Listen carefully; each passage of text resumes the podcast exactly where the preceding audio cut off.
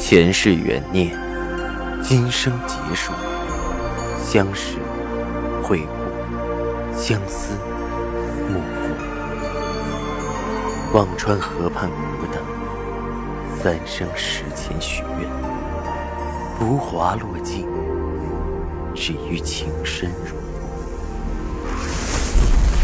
欢迎收听由喜马拉雅出品的《情似故人来》，作者。文安初心忆故人，蒋波，魅影，明月照经纶，木千林。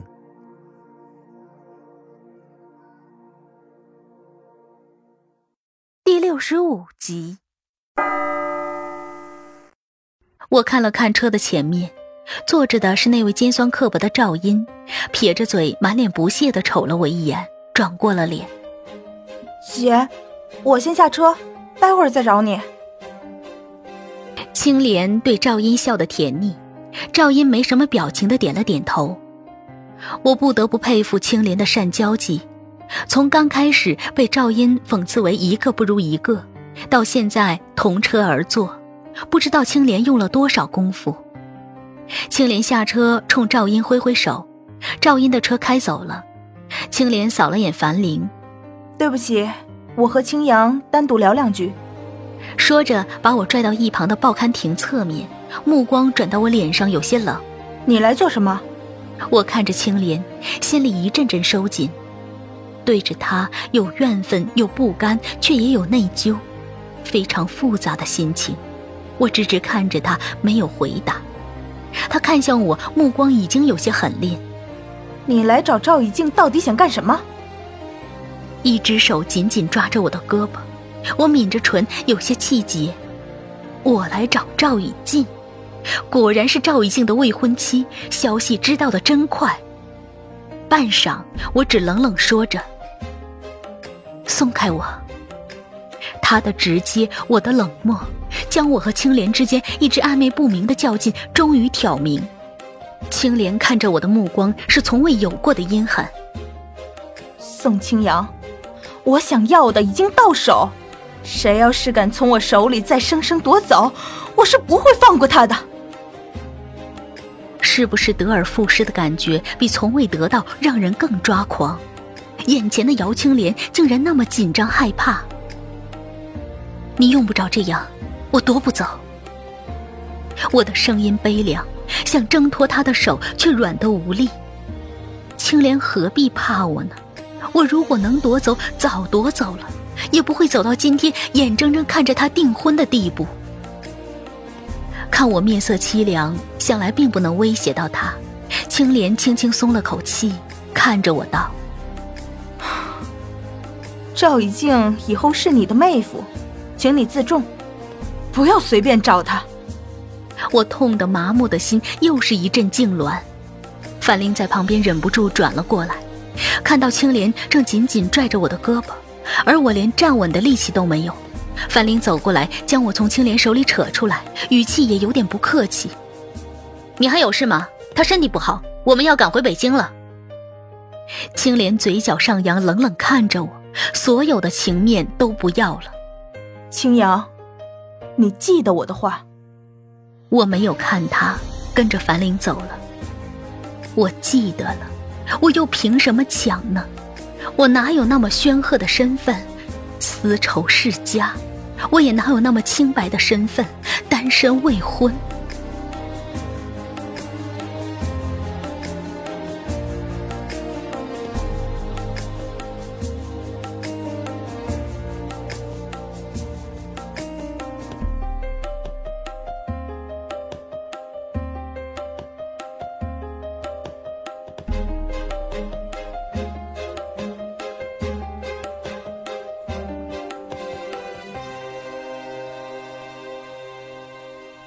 那天傍晚，南京下起了雨，还夹杂着一点小雪粒。南方的天气是雨是雪很难分辨，天气也变得阴冷。我穿着大衣，却还冻得瑟瑟发抖。和樊玲走了很久才打到车，到了机场已经快七点了。我和樊玲到了一家快餐店，我不想吃，但是不能让樊玲陪着我挨饿。不久，我的手机响了起来，我木然的拿出来，赵以静的电话，我按掉了，还有什么必要接？手机百折不挠的响着，我索性关机。樊玲有些犹豫的看着我，青阳，会不会有什么事？不会，我摇着头，要走就干脆的走吧，我不想再反复摧残我自己的心。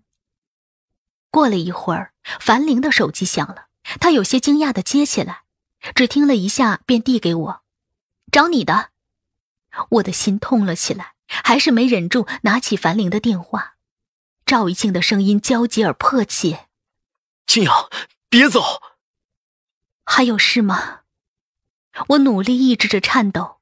他顿了一下，声音有一丝乞求：“不要这么卷，我想见你。”说实话。听到这句话，我的心是疼痛的。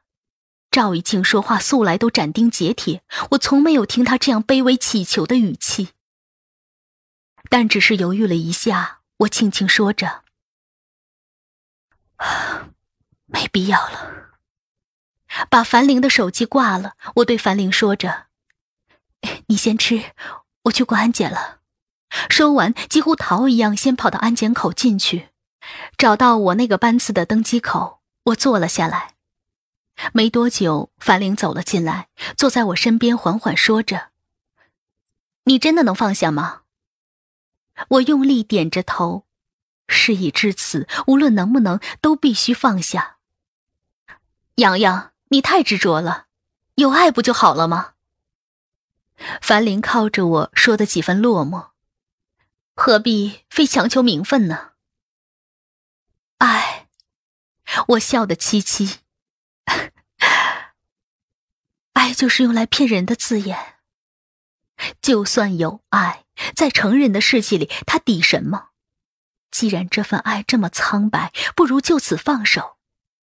樊玲没再说话，只是靠着我，若有所思。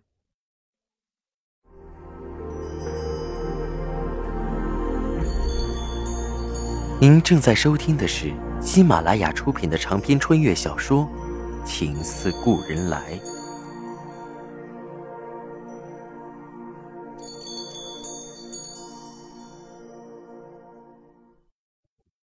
飞机到了北京，赶上北京也变了天，冻得嗖嗖发抖。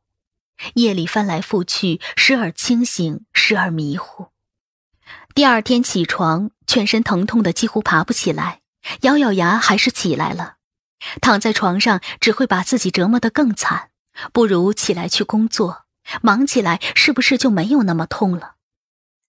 挣扎着见了已经约好的客户，又和江苏那边联系着上货的事，连续忙了两天，只觉得头越来越晕，身上时冷时热，不住发着低烧。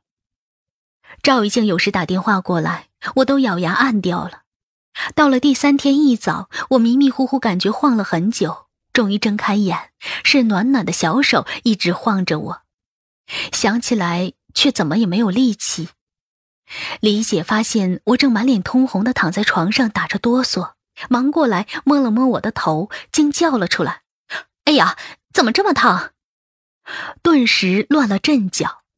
暖暖被李姐一咋呼，也害怕起来，嘟着小嘴，几乎要哭起来，一个劲儿的喊着：“妈妈。”妈妈，女儿的声音几乎要把我的心叫碎了。我用残存的一点力气哑着嗓子告诉李姐：“先送暖暖去幼儿园，回来帮我叫辆车。”李姐犹豫了下，也没有其他办法，只好按照我吩咐的去做。到了医院一测，高烧到了三十九度五，是我有史以来的最高体温。医生建议我打点滴后住院观察，以免晚上再烧起来。我点头答应。好在有李姐可以回家照顾暖暖。在病床上躺着，我竟发现生病的滋味也不错。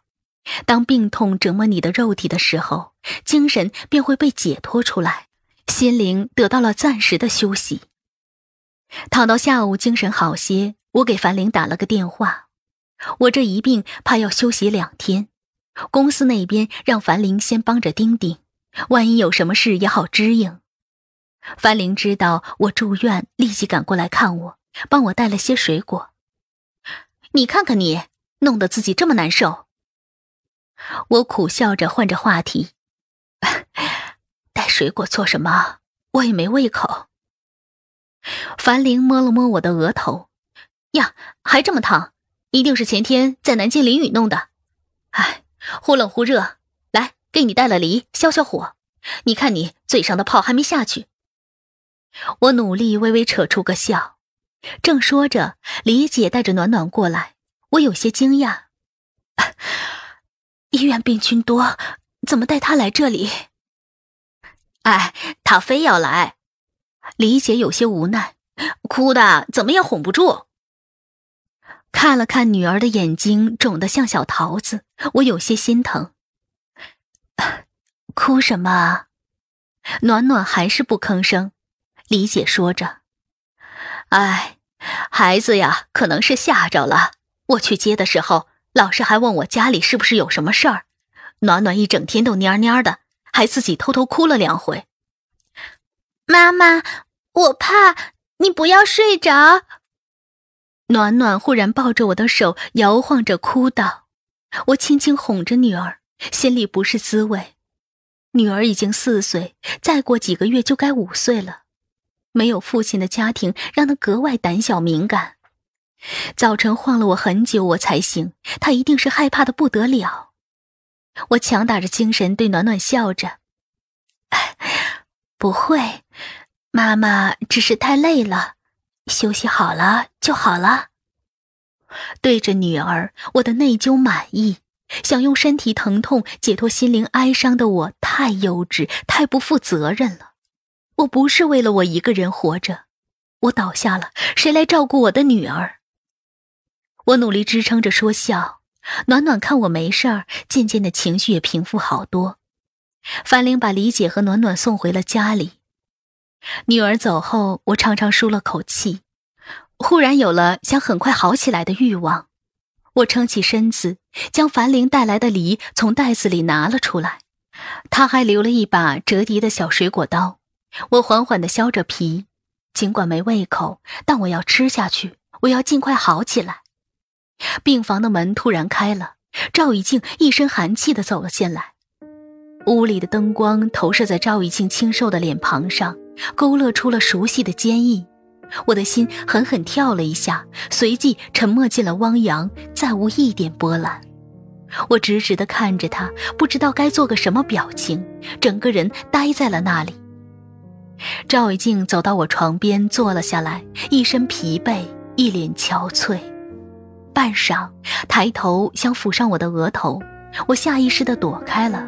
低声说着：“已经没那么烧了。”转而问着他：“你怎么来了？”他叹口气，声音沉闷：“你几天不接我电话，我能安心吗？刚到北京，给小北打电话就知道你住院了。”他深看着我，几许痛苦：“真的非要弄成这个样子吗？”我心里一片苍凉。已经这个样子，谁能逆转？我无奈的扯出个笑，又能怎么样？该说的，我那天已经和你说过了。他用力附上我的左手，固执的说着：“你那天说的是气话，我不同意。”我手里的梨被他一弄，掉到了病床上。我忽然很烦躁，青莲那句“从今以后，她就是你妹夫”。在我耳边响得振聋发聩，我抬眸看着他，语气坚决：“不管你同意与否，我已经做了决定。”他怔了一下，面色有些颓然，声音微微颤抖：“青阳，你能忘得了我吗？”我心中的火被他这句话腾的点了起来，好容易想振作的我被针刺了一样弹起来。用力甩掉他的手，声音绝望的凄凉。忘不了又能怎么样？你已经有了婚约，赵一静，你如果还想让我好好活下去，麻烦就不要再出现在我面前，好吗？我的决绝让赵一静的脸上满是沉痛的失落。我说过会解决。他定定看着我，眸中是固执的坚持。如果我不放手呢？说着，又紧紧握住了我的左手。他的固执让我有些焦灼的烦，胸腔起伏着。曾经他的这份坚持让我动容，可此时他的固执只让我生厌。既然我在你心里根本算不了什么，又何必做出这副深情相许的姿态让我心疼？这样腻腻歪歪算什么？你松开我！我用力挣着，手却像被他牢牢钳着似的挣脱不了。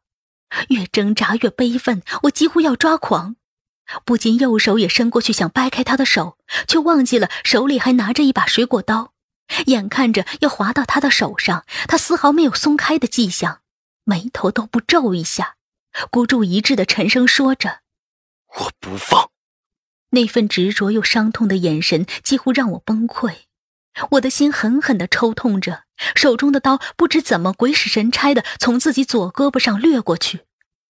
刀很锋利，只轻轻蹭了一下，一串血珠立竿见影的出来。他身子一颤，抓着我的手松开了，几乎不可置信的看着我，眼里是碎裂的痛。青阳，你在做什么？渗出的血珠竟让我心里忽然轻松了，胳膊上的疼痛代替了内心的疼痛。难怪有人会喜欢自残，原来当心没有出路的时候，身体的疼痛是一种解脱。我抬眸含泪看着他，能放了吗？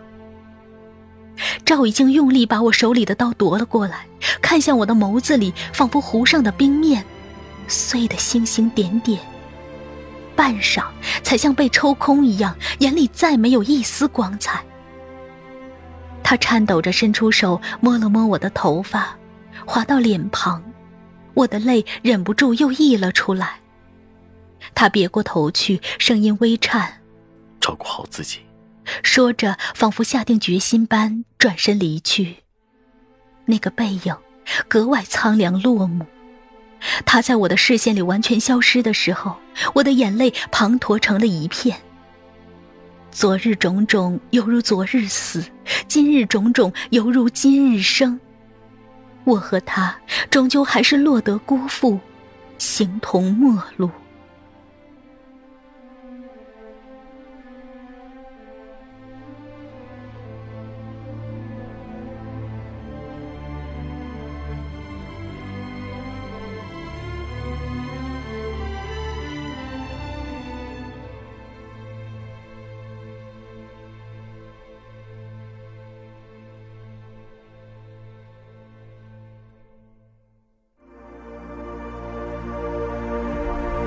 听众朋友，您刚刚收听到的是喜马拉雅出品的长篇穿越小说《情似故人来》，作者文安初心忆故人，播讲魅影，明月照经纶，莫千林。